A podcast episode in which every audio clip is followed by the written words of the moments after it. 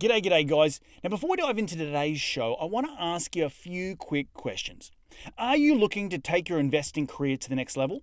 Are you wanting an accountability partner who will push you to achieve your goals? Are you needing to surround yourself with successful investors and entrepreneurs in order to up your game and take control of your life? Well, if you've answered yes to any of those questions, I am super pumped and excited to announce that I'm starting the Syndicator Incubator Mastermind Group. This mastermind is a group of highly motivated, abundance orientated, hand selected hustlers and entrepreneurs who are ready to take that next step in their investing career. We are now taking applications for the next group of champions. If you're interested to find out more, then email me at info, that's I-N-F-O, at reedgoosens.com and put in the subject line, the Syndicator Incubator. Being a part of this mastermind group, you will have unlimited access to both myself and my business partner, Andrew Campbell, and you will understand how we have been able to build a portfolio of over 1,200 units worth over $120 million in under 24 months, and we've achieved financial freedom in the process. There are once a month mastermind calls with the group and a yearly conference where you will learn from the best in the business. So, what are you waiting for? There are only limited spots, so get your application pack by emailing me at info at reedgoosens.com. And remember, be bold, be brave, and go give life a crack. What do I do to prepare? I think for future deals, and I do believe that you can find deals in, in any market and in any part of the cycle if you buy right. Uh, you you have to be even more conservative and careful than you usually are. So one of the ways that we adjust is by looking at bad debt, for instance, which is basically all the delinquencies, all the rents you cannot collect, because you, you're always going to have some people that won't be able to pay full rent. And usually we would look at it and say, okay, in a good market, we can burn it off over time, meaning we can uh, basically bring new tenants that can pay, you know, higher quality tenants. And now we're looking at the market and we say, okay, this is probably going to affect a lot of people let's triple or quadruple the the bad debt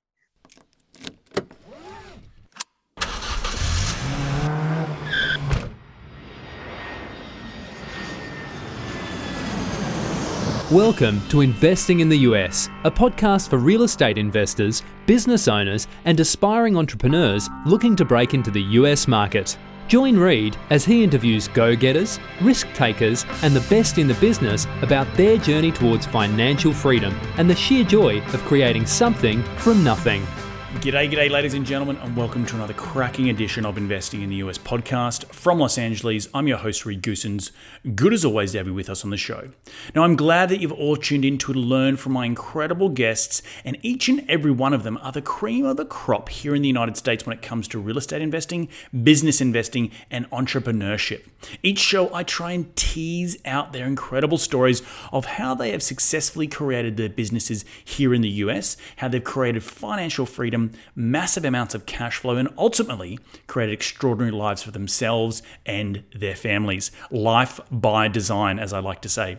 Hopefully, these guests will inspire all of my cracking listeners, which are you guys, to get off the couch and go and take massive amounts of action. If these guys can do it, so can you. Now, as you know, I'm all about sharing the knowledge with my loyal listeners, which is you guys, and there's absolutely no BS on this show, just straight into the nuts and bolts. Now, if you do like this show, the easiest way to give back is to give us a review on iTunes, and you can follow me on Facebook and Twitter by searching at Reed Goosens. You can find the show wherever you podcast on iTunes, SoundCloud, Stitcher, and Google Play, but you can also find these episodes up on my YouTube channel. So head over to reedgoosens.com, click on the video link, and it will take you to the video recordings of these podcasts where you can see my ugly mug but the beautiful faces of my guests each and every week. All right, enough out of me. Let's get cracking and into today's show.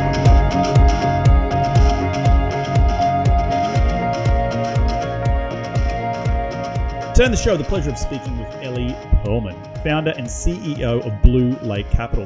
Now, Ellie is also, like myself, she's an expat and she is originally from Israel. Now, Ellie grew up a, in a very blue collar household, and through hard work and determination, Ellie put herself through law school and eventually she came to the United States to attend MIT.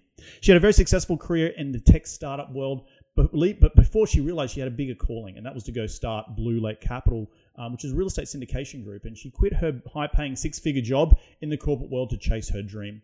She's very passionate about creating wealth from nothing, and I'm really excited to have her on the show today to share her incredible story and her knowledge with us. But enough out of me, let's get her out here. G'day, Ellie. Welcome to the show. How are you doing today? I'm doing great. How are you, Reed?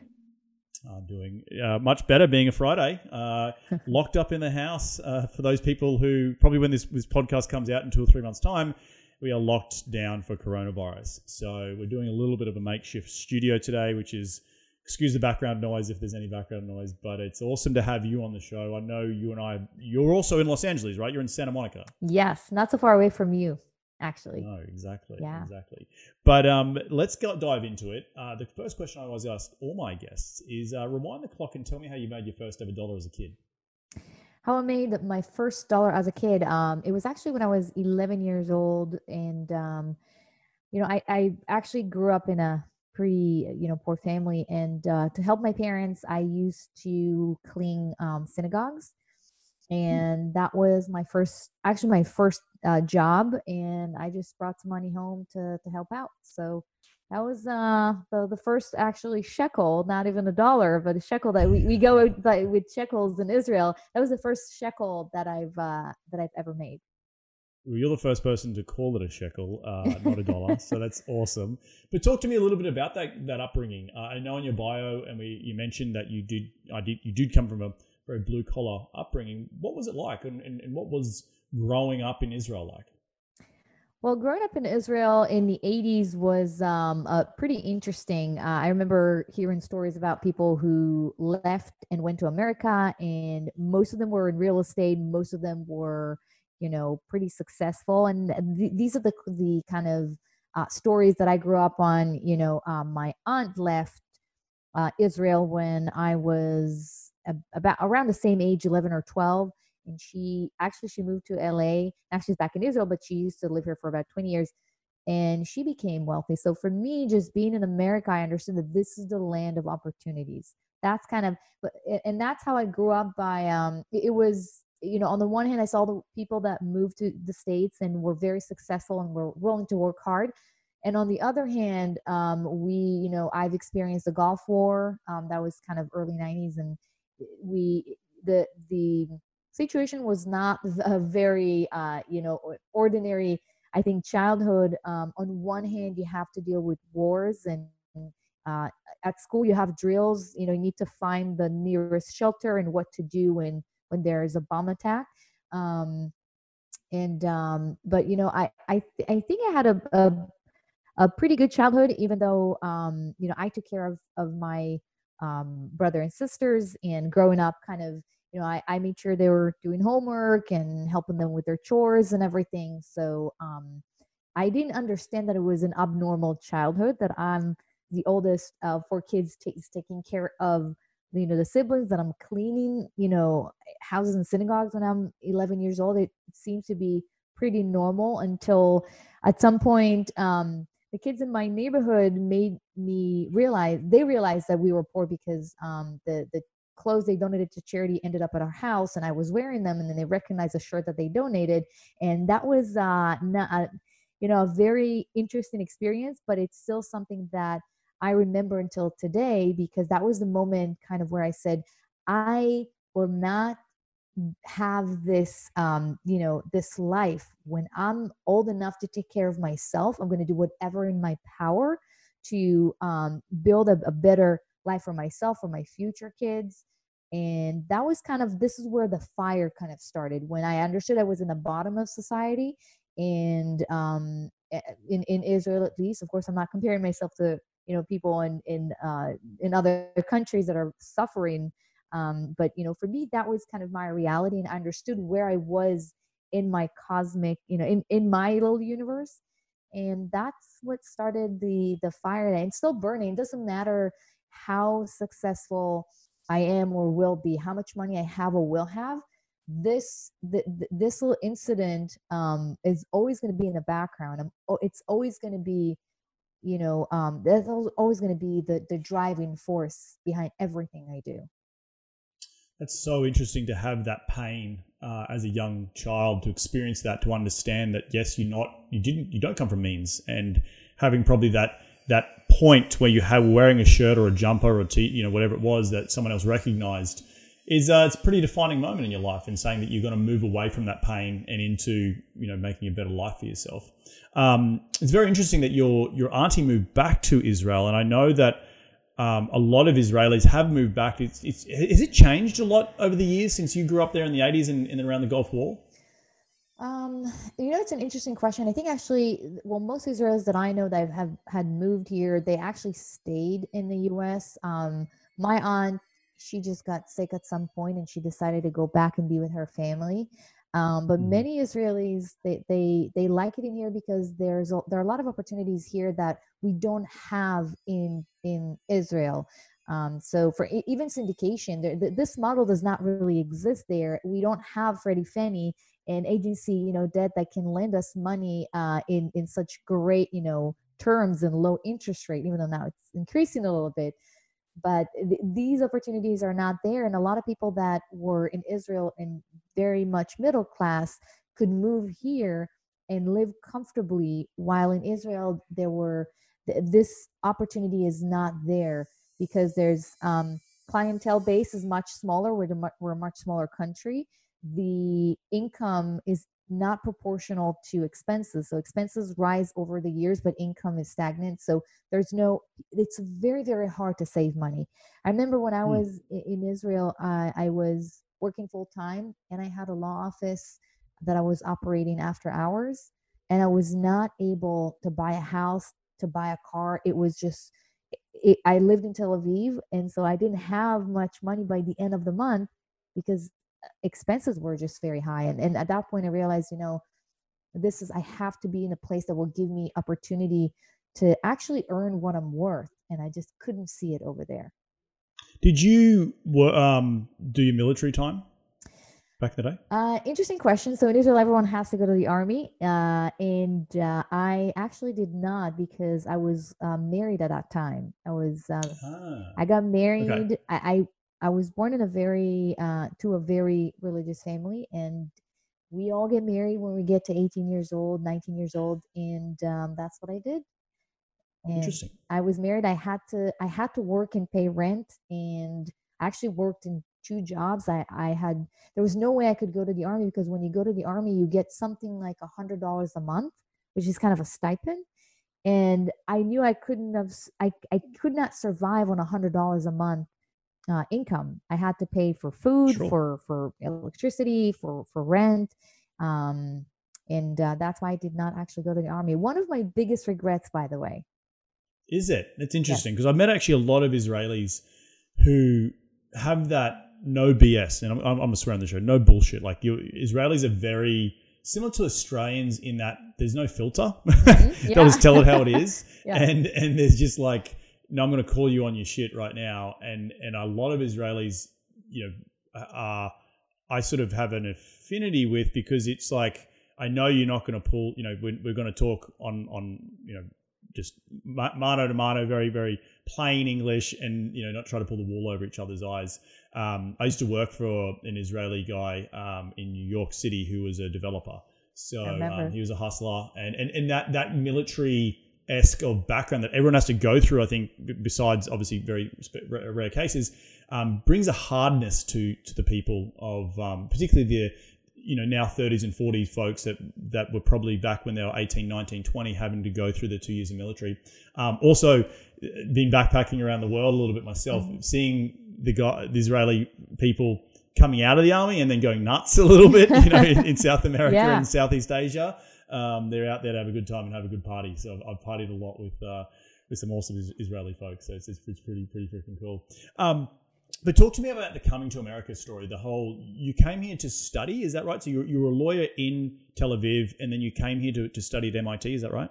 Yeah, so I was a lawyer in, in back in Israel, and I was actually in commercial real estate law, and ex- I experienced you know 2008 with uh, my my clients and after after the crash i actually decided to transition to property management. And so i worked mm. for a very big company in israel for four years as a property manager.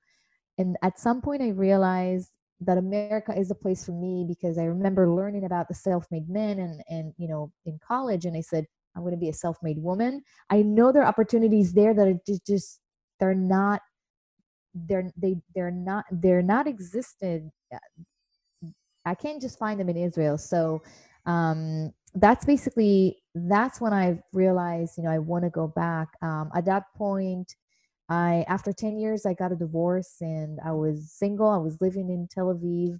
Um, I was working as a property manager and at some point I met an amazing guy uh, who became my that was about nine years ago became my husband so he's my husband today and um, he was also an american and i had to convince him at some point to go back to the United States because he he wanted to try something new and he wanted he traveled back to Israel and um, he he was working in Israel. He wanted to explore, experience something different. So he in the states he went to Wharton and then he was in consulting and then he decided to do something a bit different.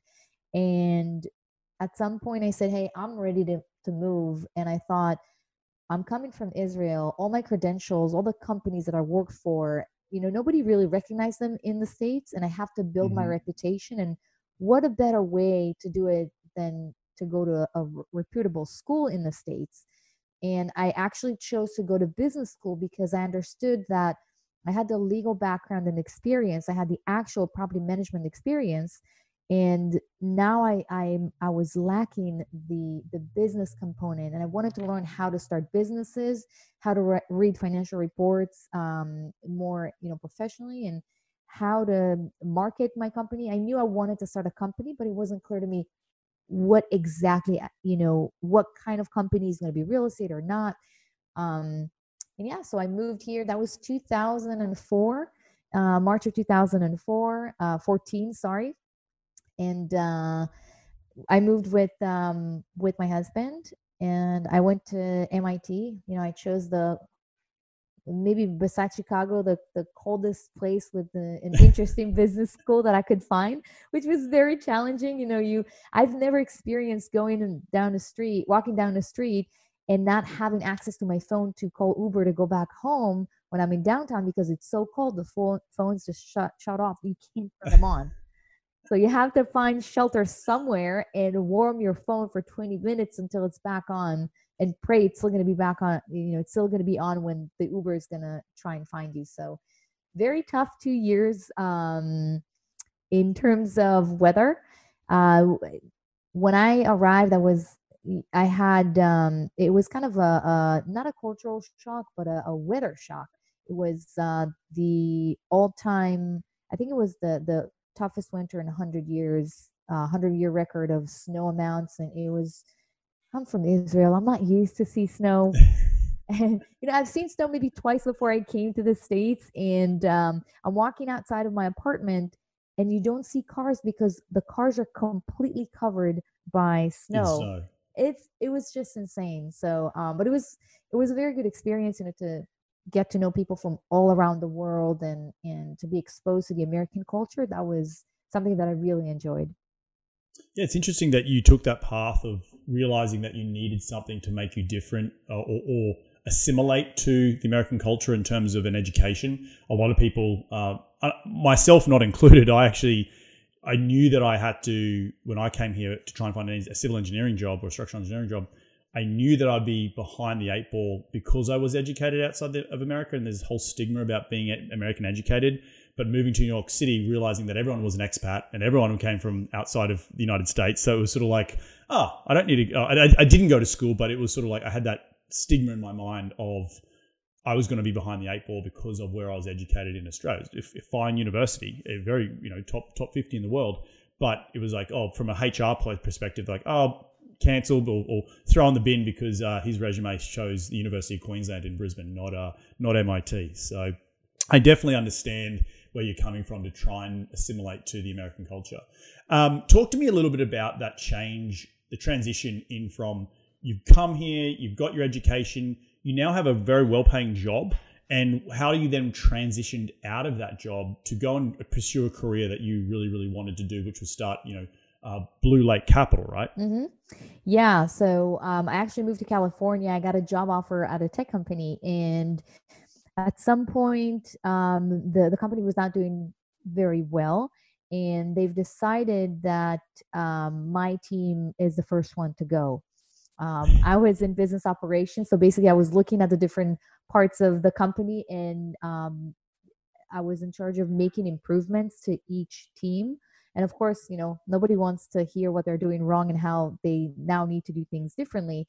Um, and and so they the the president has decided that the one of one of the first people to to like let go being let go is you know my team should be disassembled and um uh it's uh it, it was interesting because uh my at some point my manager was gone my my uh coworkers were gone and i was the only one that was left and that's because the the ceo really liked me and he kept me there for as long as he could and at some point he said I'm sorry. I mean, everyone else is gone. I'm being, you know, giving you some the last work to one. Yeah, exactly. But you know what? That that period um, was a really good period. I think it was of about six months where you know no, no one was there. It was only me.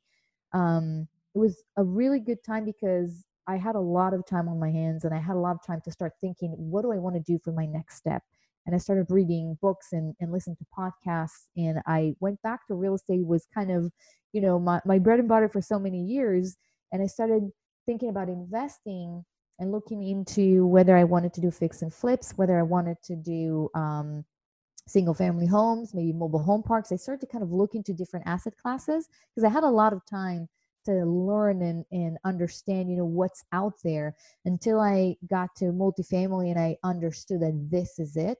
Um, and I discovered syndication and understood that this is what I wanted to do. Um, but this is kind of how I transitioned. So, you know, at some point, I was actually interviewing, I was looking into investing in real estate and also interviewing for other companies. And I realized mm. at some point that if I ever wanted somebody to evaluate and value, you know, evaluate my talent and write me a check, I don't want it to be an employer. I actually want it to be an investor, someone who can trust my abilities and trust my my judgment and my skills and and write me a check and invest with me. And this is where i transitioned and i said you know what? I'm not going to look for a job anymore. I'm not going to pursue this path. I'm going to start something on my own. It was scary because you're coming from a very comfortable life you know you arrive in the office at 10 you leave at 3 or 4 um, I was doing more than they gave me to do, and I was always taking on more projects, but I was just able to do them faster than they expected. I think it's also a cultural difference. Israelis are used to do things, you know, very quickly, and um, we're just going through it. I, I don't really know why we're like that, but this is how kind of how we are approaching things. Um, and here, everything is working, you know, slow, kind of slower, I guess. Um, and, and Which is interesting fine. to say for Americans, right? Because everything's th- everyone thinks that Americans are fast paced, intense. Um, but you're right. It's Israelis no. can probably bring bring it. They can they can hold their own when it comes to uh, hustle. Well, I, I, I used to go to my coworkers and other uh, employees and say, okay, we have a project. We need to do A, B, C, D, E, and the feedback I got was, whoa, slow down we need to process this we need we, we're doing things differently we're not ready to execute just yet and everything took you know more time and so and that's why i had a lot of time on my hands even before they disbanded my team so mm. um and but it, i went from a very easy comfortable cushy six figure job to making no money at first because it always takes time for any business to be profitable To it, you go from zero to a little bit of income to higher income to be profitable there are kind of stages along the way and you have to be okay with it you have to know that you know you have to have enough money or someone else that can support you that you are not under pressure especially as a syndicator to close deals just because you need the fees to survive because then you're pushed to do to take the wrong deals and do deals you know for for the wrong reasons but that was kind of my transition. Yeah, you bring up a good point. Is I am assuming with your husband you spoke about this transition out of the workforce, and he was there to say, yeah, I support you, and you know, you you you know, I've got you know, it's going to take a period of time to get to a profitable business.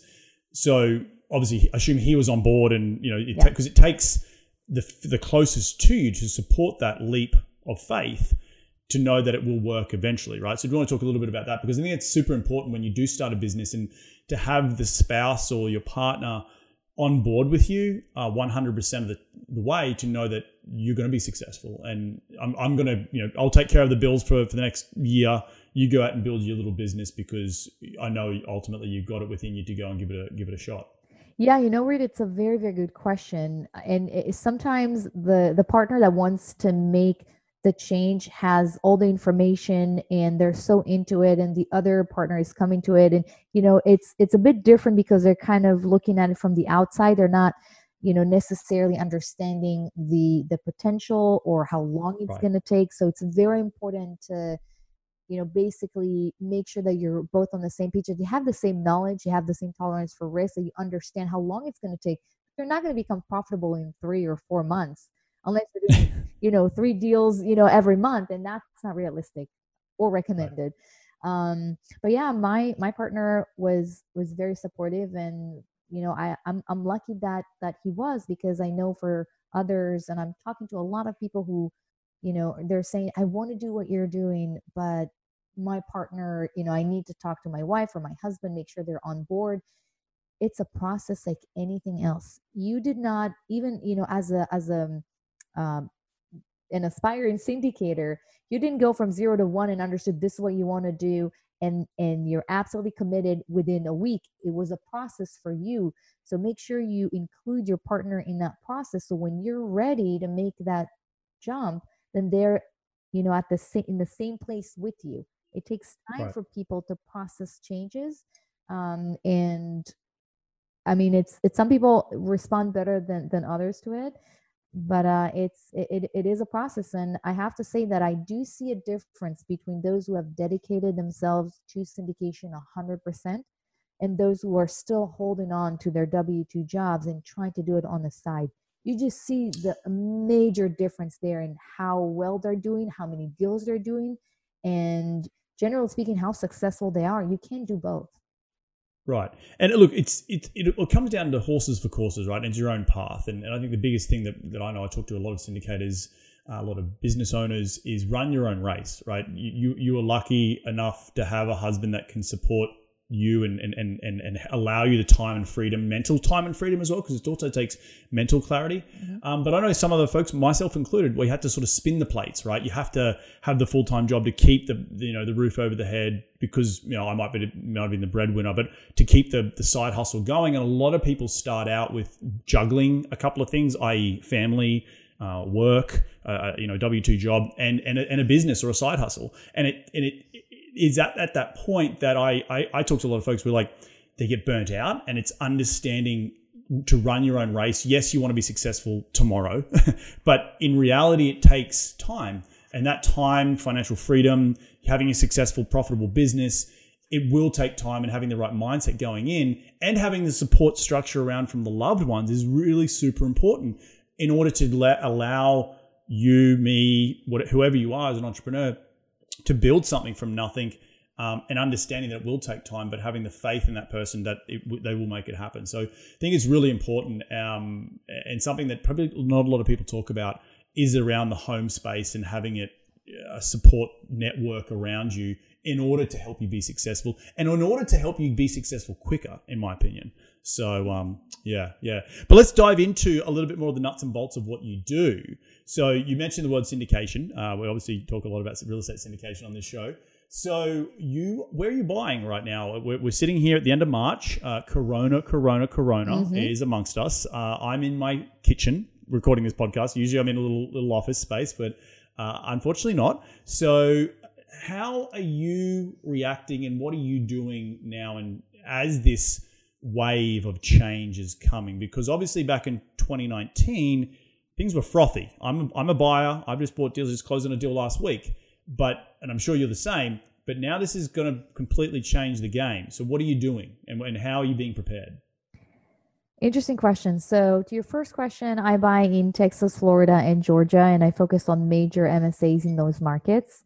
Uh, MSAs that are have diverse, um, you know, industries job wise. And you know, how, what do I do to your other question? What do I do to prepare? I think for future deals, and I do believe that you can find deals in in any market and in any part of the cycle if you buy right.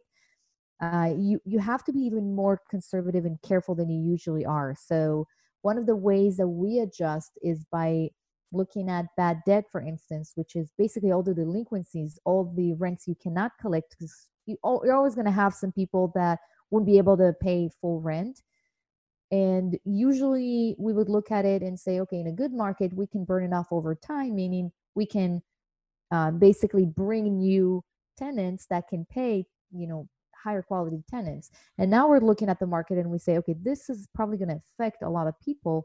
Let's triple or quadruple the the bad debt. Let's just look at an unreasonable scenario where bad debt is has is going to triple for five years.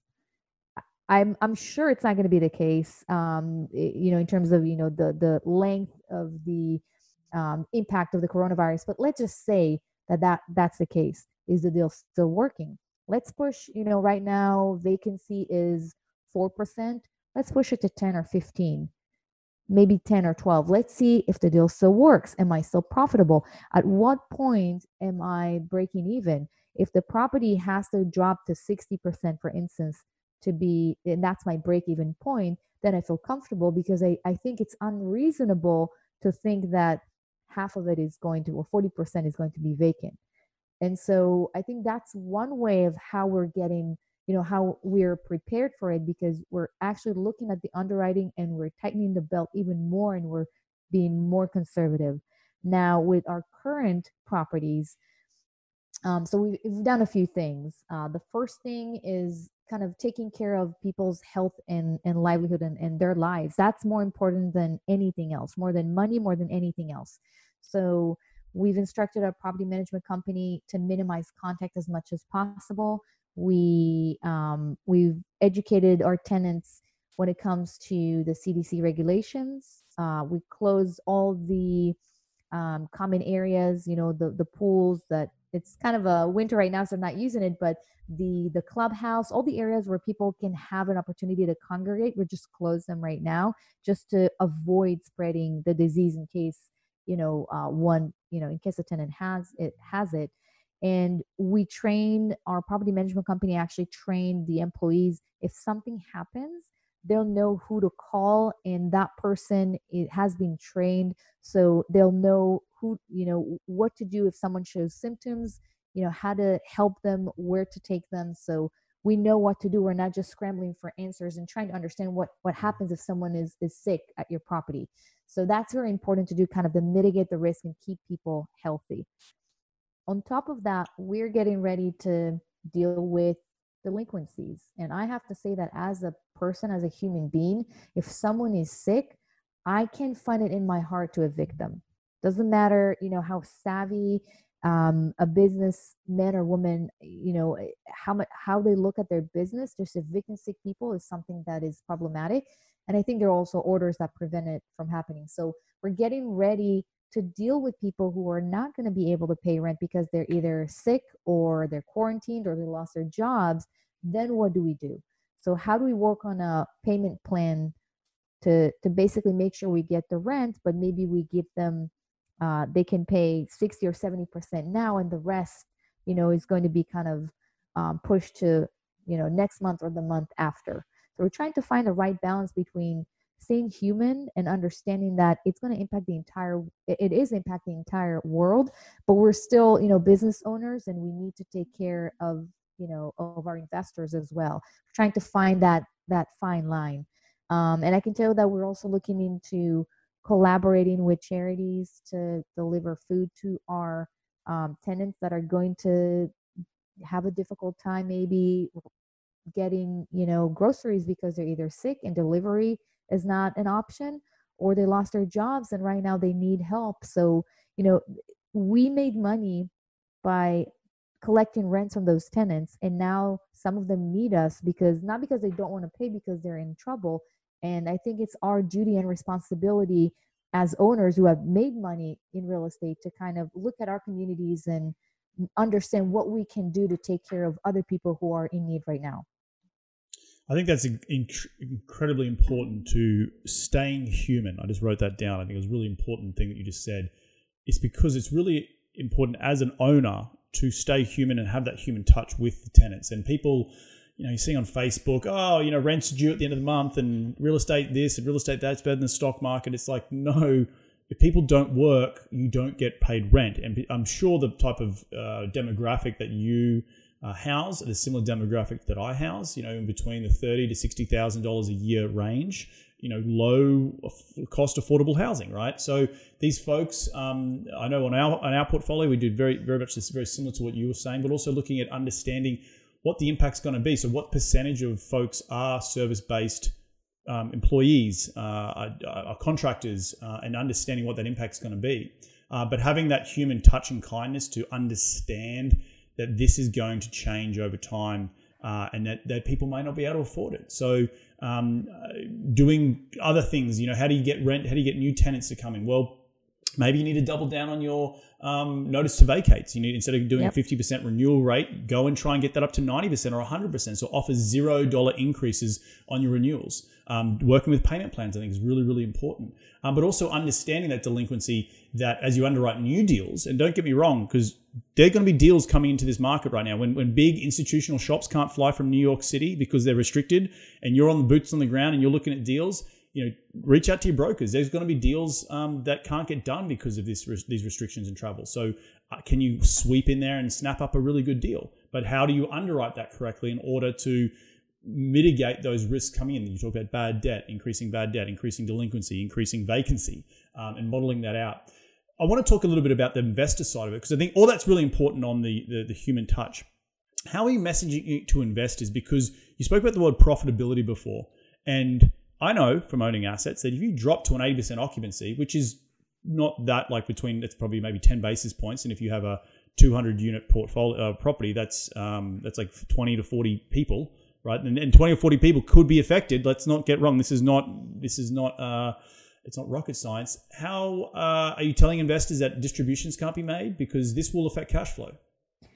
So I would do whatever is in my power to keep distributions as, you know, as planned. Um, I prefer not, personally, and that's my personal opinion. I prefer not to stop distributions at this point. Um, we have some reserves, and you know we, we're I think we're positioned to handle the next two to three months pretty well. But um, mm-hmm. we're I don't like to stop distributions. I think if if as long as we're making money, there's no reason to not distribute it to investors. We make sure that all the distributions are accepted after, of course, we pay the debt and after we pay expenses. And whatever is left when we distribute to investors, of course, they come before we get paid. Uh, so I don't see a reason why to stop it right now. Again, assuming that we are able to pay the the uh, expenses. So I had a conversation with uh, my property management company yesterday, and we looked into, and we do it, you know, ev- every quarter, anyways. But we looked into every line item, and we said what is necessary, absolutely necessary to do right now in terms of expenses. Uh, uniforms for you know for the the um, maintenance guys no, this is not necessary. We're going to cut it. Um, utilities have to be paid, but other, you know, line items, whatever we can do marketing, we need to be smart about where we market because we, we don't, people are not going to come to, you know, people are not leaving their homes, which means, as you mentioned, you know, we shifted our focus from marketing to renewals to put more emphasis on renewing and increasing. We're about 60, 65% uh, renewal rate, push it up to 80, 90% because more likely we can convince tenants to stay put and not go look for another um, you know another apartment. So i think to your question distributions we're going to keep doing that. I think that's after being human and finding the right um, balance between being profitable and taking care of people the second part is to make sure second priority is to make sure we are paying our bills we're paying our debt whatever is left.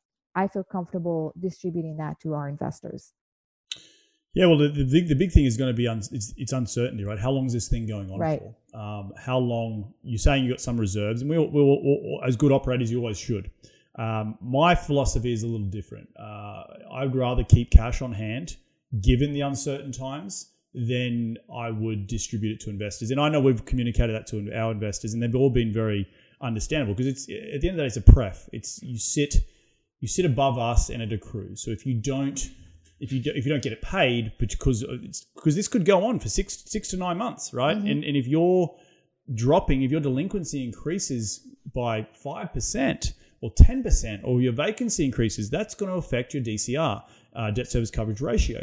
And so you need to be very conscious of what that buffer is. Hopefully, it's a, above twenty percent buffer, but if it starts dropping towards one, where your income, uh, your NOI is equal to your debt, you have no profit, right? You can't distribute money. So full distributions, I think, are going to be something we are going to look at if we if we even pay full distributions. We've got a full distribution coming up here in April. Um, but definitely different philosophies because of the uncertain nature of this whole thing. This could go on for months. If this goes on for nine months, then you need to keep cash on hand. You do not want to be giving the keys back to the bank. so, uh, talking, also getting in front of your lenders. I know I've already had two conversations with two different lenders. There's nothing wrong right now, but hey, what's the policy moving forward? What are you going to do? You're going to work with us if something goes wrong because I don't know what's going to go wrong. I've got a lot of people that are in that service-based business um, that could could potentially be an issue. And if it's if you read the media and believe the media, it could it could ha- it has a little bit what it's still got some legs, right? And we haven't got to the top of the the peak. Um, so when that comes and how that plateaus out and how we recover and bounce back when restaurants and shops and all that sort of stuff reopen, hopefully be quickly. But as an operator, you need to be very very much aware of where the cash is coming from and what cash reserves you do have on hand, and obviously communicating that to investors investors understand they're, they're stuck in their home right now as well, probably with their kids, probably pulling their hair out. But um, but it's but it's very very important to keep um, doubling down on the books. And I really like what you said about the making sure you're only spending money on what is actually important today because it is you can save money. Um, what's your thoughts on? I know in our portfolio we're doing more virtual tours. We actually got three leases last week with virtual tours. I actually think this is an opportunity for to change the property management game in order to be more online, in order to maybe in the future reduce payroll because you don't need three people in your leasing office. Maybe you only need two because you have more virtual tours. We actually captured two virtual tours or three virtual tours, sight unseen through Facebook live videos that were really kind of cool, you know. And and the the property management game, let's not lie, it's uh it's a little bit slower in terms of technology compared to other businesses around the world. So uh, around around the place. So, so what are your sort of thoughts on that as from an opportunistic point of view, changing the way in which we used to do business um, into something new and fresh uh, because of the coronavirus? Yeah, Reed, I think it's a very good point. Um, and I had a conversation with our property management company saying exactly the same. This is an opportunity to become, you know, more technological savvy to see how we can do things remotely. And I think you can see it in, in other industries, not even property management. You see a lot of people who f- find out that, hey, we can actually do our job from work, maybe not as well, you know, with, with all the kiddos running around, but um, you can definitely see how I, I think it kind of made us understand that we can do a lot of things, you know, remotely and digitally. And we're definitely implementing that. So our, our leasing officer already started doing some shows, um, you know, using you know Zoom or, or Facebook, and that's these are all great tools. And definitely, you know, we'll look into it after all this madness is over. And by the way, I think it's going to be short lived, just by looking at what what's happening. You know, on one hand, in, in China and South Korea, you see the the growth rate. You know, you see uh, you see it's flattening. On the other hand, we're not Mhm. taking as extreme measures as they do. So uh, we're probably you know in in um, in South Korea it took them about 30 to 40 days to have the the curve flat you know pretty much flat Flatten. uh, flattened. And I don't think I mean we- we're past that point because we're also not testing. They're testing uh seven you know 70 times as much as many people as we do here in the states. I think they're testing 2500 people for every million uh, people. We're testing about 40 or 50 or so per million. So that's why I think it's we're we should have you know come out of this by now, but I think it's going to take another month or, or or two until we're fully out of it. But I think this is we're already in a recession, and I think that this Mhm. is going to be a short recession because think about it once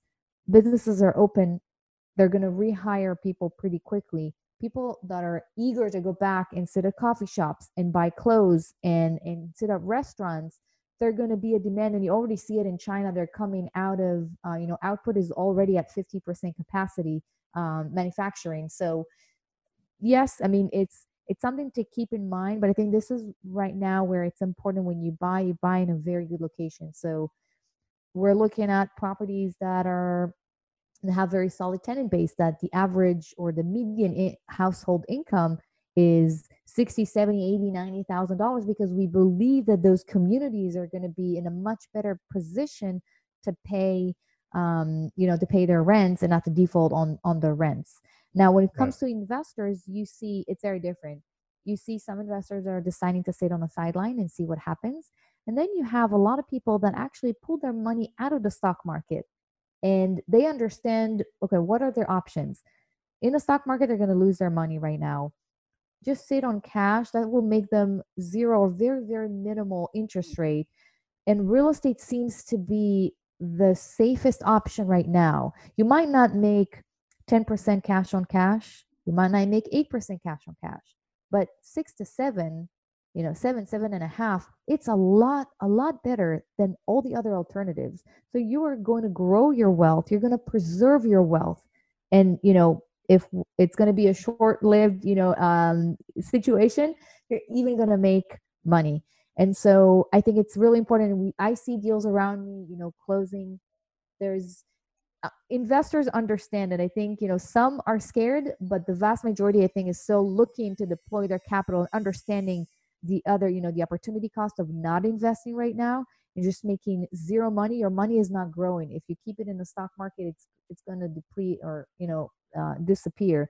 And so real estate i think is really it always has been. If you look in you know it, it's really a solid investment. If you look at 2008 multifamily default rate was half a percent less than half a percent. So yeah of course we're in a different situation now but just to show you how resilient not recession proof. Nothing is recession proof, but recession resilient multifamily is. And that's why I think investors are still going to invest in real estate and in multifamily specifically. Mm-hmm. I, I 100% agree. And two things that I want to double down on just before we come to the end of the show here is understanding that tenant base and looking for better quality assets in order to back into some to, to know that tenants will pay their money on time because they have, have better better paying jobs. Now, the returns are not going to be as great because everyone wants to be in that space, right? We're talking uh, class A types of deals rather than class C types of deals. Um, but I think it's very important for the longevity of capital over, over a long period of time um, that we are coming into you know a, a, new era of investing and how to be smart and savvy about uh, understanding where the deals are going to potentially suffer from an income point of view, uh, from tenants paying their actual rent. So, who, what, are, what jobs or what's the demographic being employed, what the, the major employer within within the demographic is, I think is super super important. Um, but also understanding that where else is your money going to sit right now? You know, can sit in a bank account? Sure. You've probably lost a little bit of money in the stock market? Sure. But you can still keep investing in real estate and still make a, a very solid return of between 5 and 7% cash on cash each year um, hopefully the deals are supporting that. So I think it's super important, and you've made some incredible um, golden nuggets here of information. But we are coming to the end of the show, and I want to be want to be very respectful of your time. At the end of every show, we like to get into the top five investing tips. You ready to get into it? Yeah, let's do it.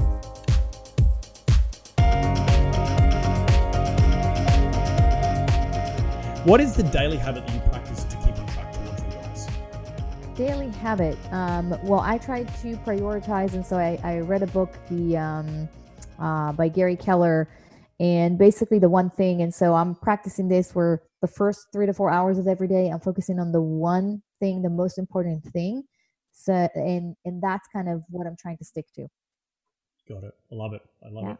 I'm uh, very. Do you do any morning rituals around that?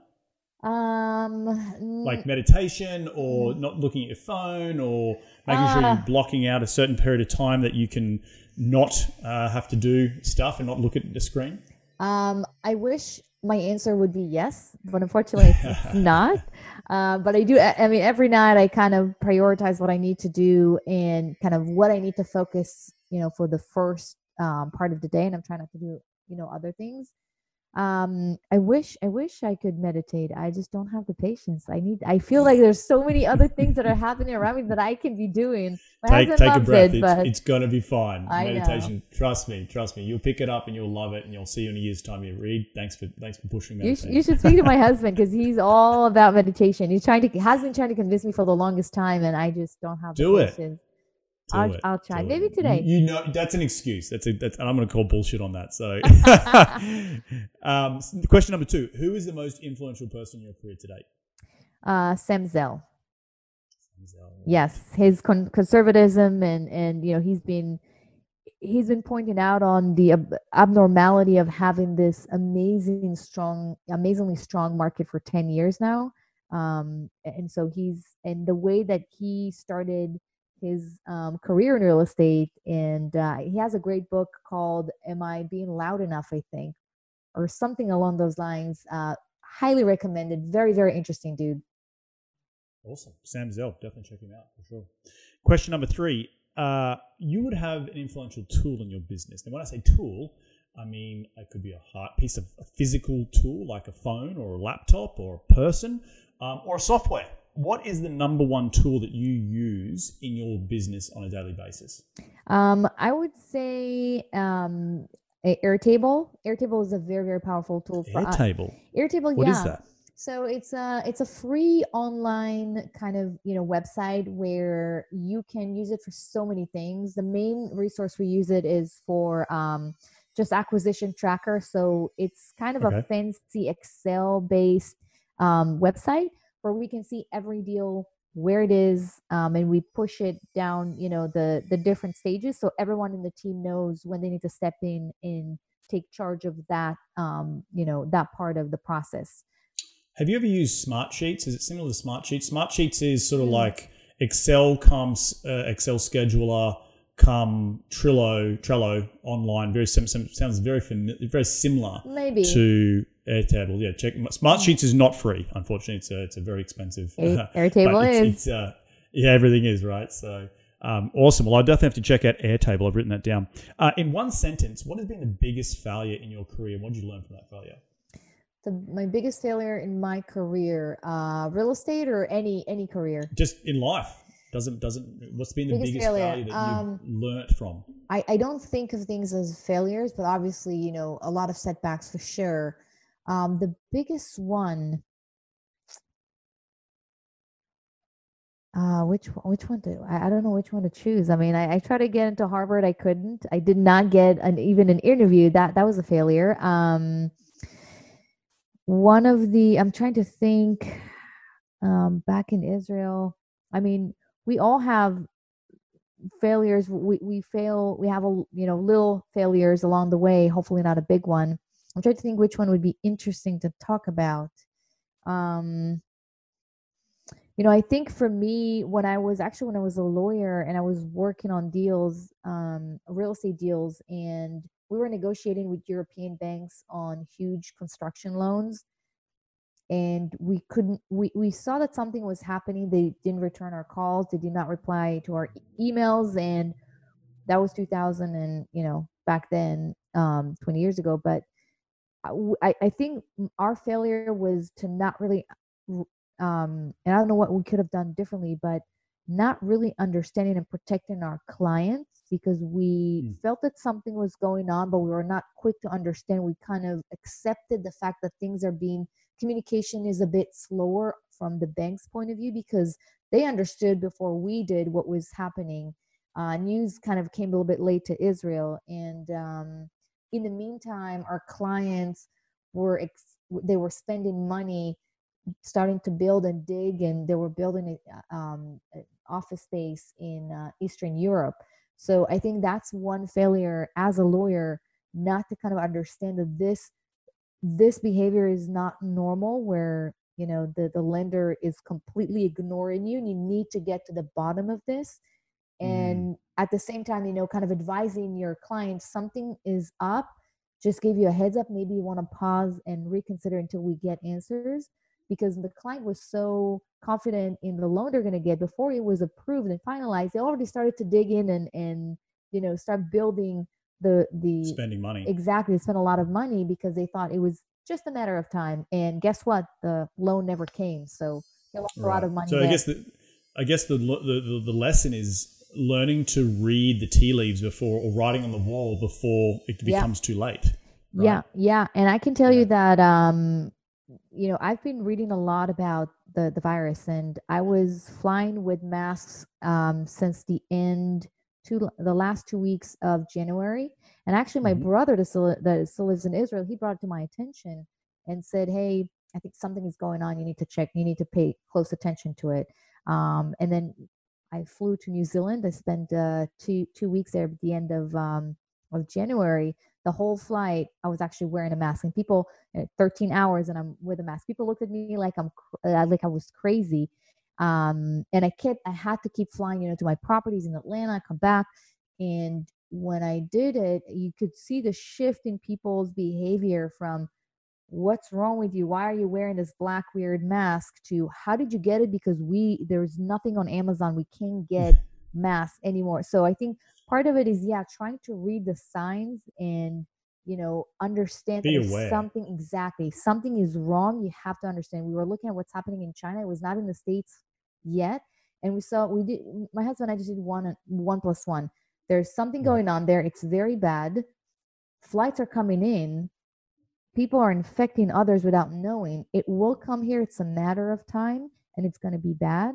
And that's why you know we pulled our money out of stock market uh, way before the the the big crash because we just Awesome. we saw it coming. So i think to your point it's very very important to see some signs to understand what was going on and to dig for information. Don't just ex- Sure. expect what you you know be okay with what you see in the media. Dig for more information. Go look for information. If you see some abnormalities dig in find that information and act. And just don't don't sit in the sidelines and and just get information from nothing. yeah exactly Awesome. Well, look, final question before we end the show is where can people reach you to continue the conversation? They want to be in your sphere a little bit more. Where do they go? Excellent question. Uh, so you can Google my name, Ellie Perlman. Um, my website is just ellieperlman.com, and Ellie is E L L I E. And you can also email me to ellie at ellieperlman.com. That's it. Awesome. Very simple. Well, look, I want to thank you so much for taking some time out of your day to jump on the show. I just want to quickly recap some of the things that I took away from today's show. I think the biggest thing is having a plan um, and having an idea of what's going to go wrong when stuff starts to shift. I think we just, you know, you, you summarized it very, very well there uh, in terms of your failure that you weren't you needed you saw something was going wrong because the bank wasn't calling you back and not digging in when you notice something abnormal like that. As small as it may you may think it is it might be an issue. And so making sure you're doing your diligence and following up and understanding what's going on to then advise your client on on the potential that the, the, the loan may not come through. I think that's super super important. Um, I also like the fact that you're talking about how you're humanizing this issue and making sure people are coming first in and around your communities that you own, uh, so that they are ta- being taken care of first and foremost, and then worrying about the business not necessarily second, but making sure people are healthy and safe, um, and uh, you know have food on the table and, and and shelter, you know, roof over their head. So I think those are the two big t- key takeaways. Um, did I leave anything out? Um, I think that's about it. Yeah, these are the most important points. Good summary. Awesome stuff. Well, look, thank you so much. Enjoy the rest of your week, and we'll catch up very, very soon. Thank you, Reed. Be safe. Well, there you have another cracking episode jam packed with some incredible advice from Ellie. Please do head over to her website at ellieperlman.com. She has a bunch of awesome stuff over there that you can check out free resources, um, blogs, videos, and just to get in, in and around her sphere, you know, go and check her out. Uh, I want to thank you all again for taking some time out of your day to continue to grow your financial IQ because that's what we're all about here on this show. And we're going to do it all again next week. So be bold, be brave, and remember, go.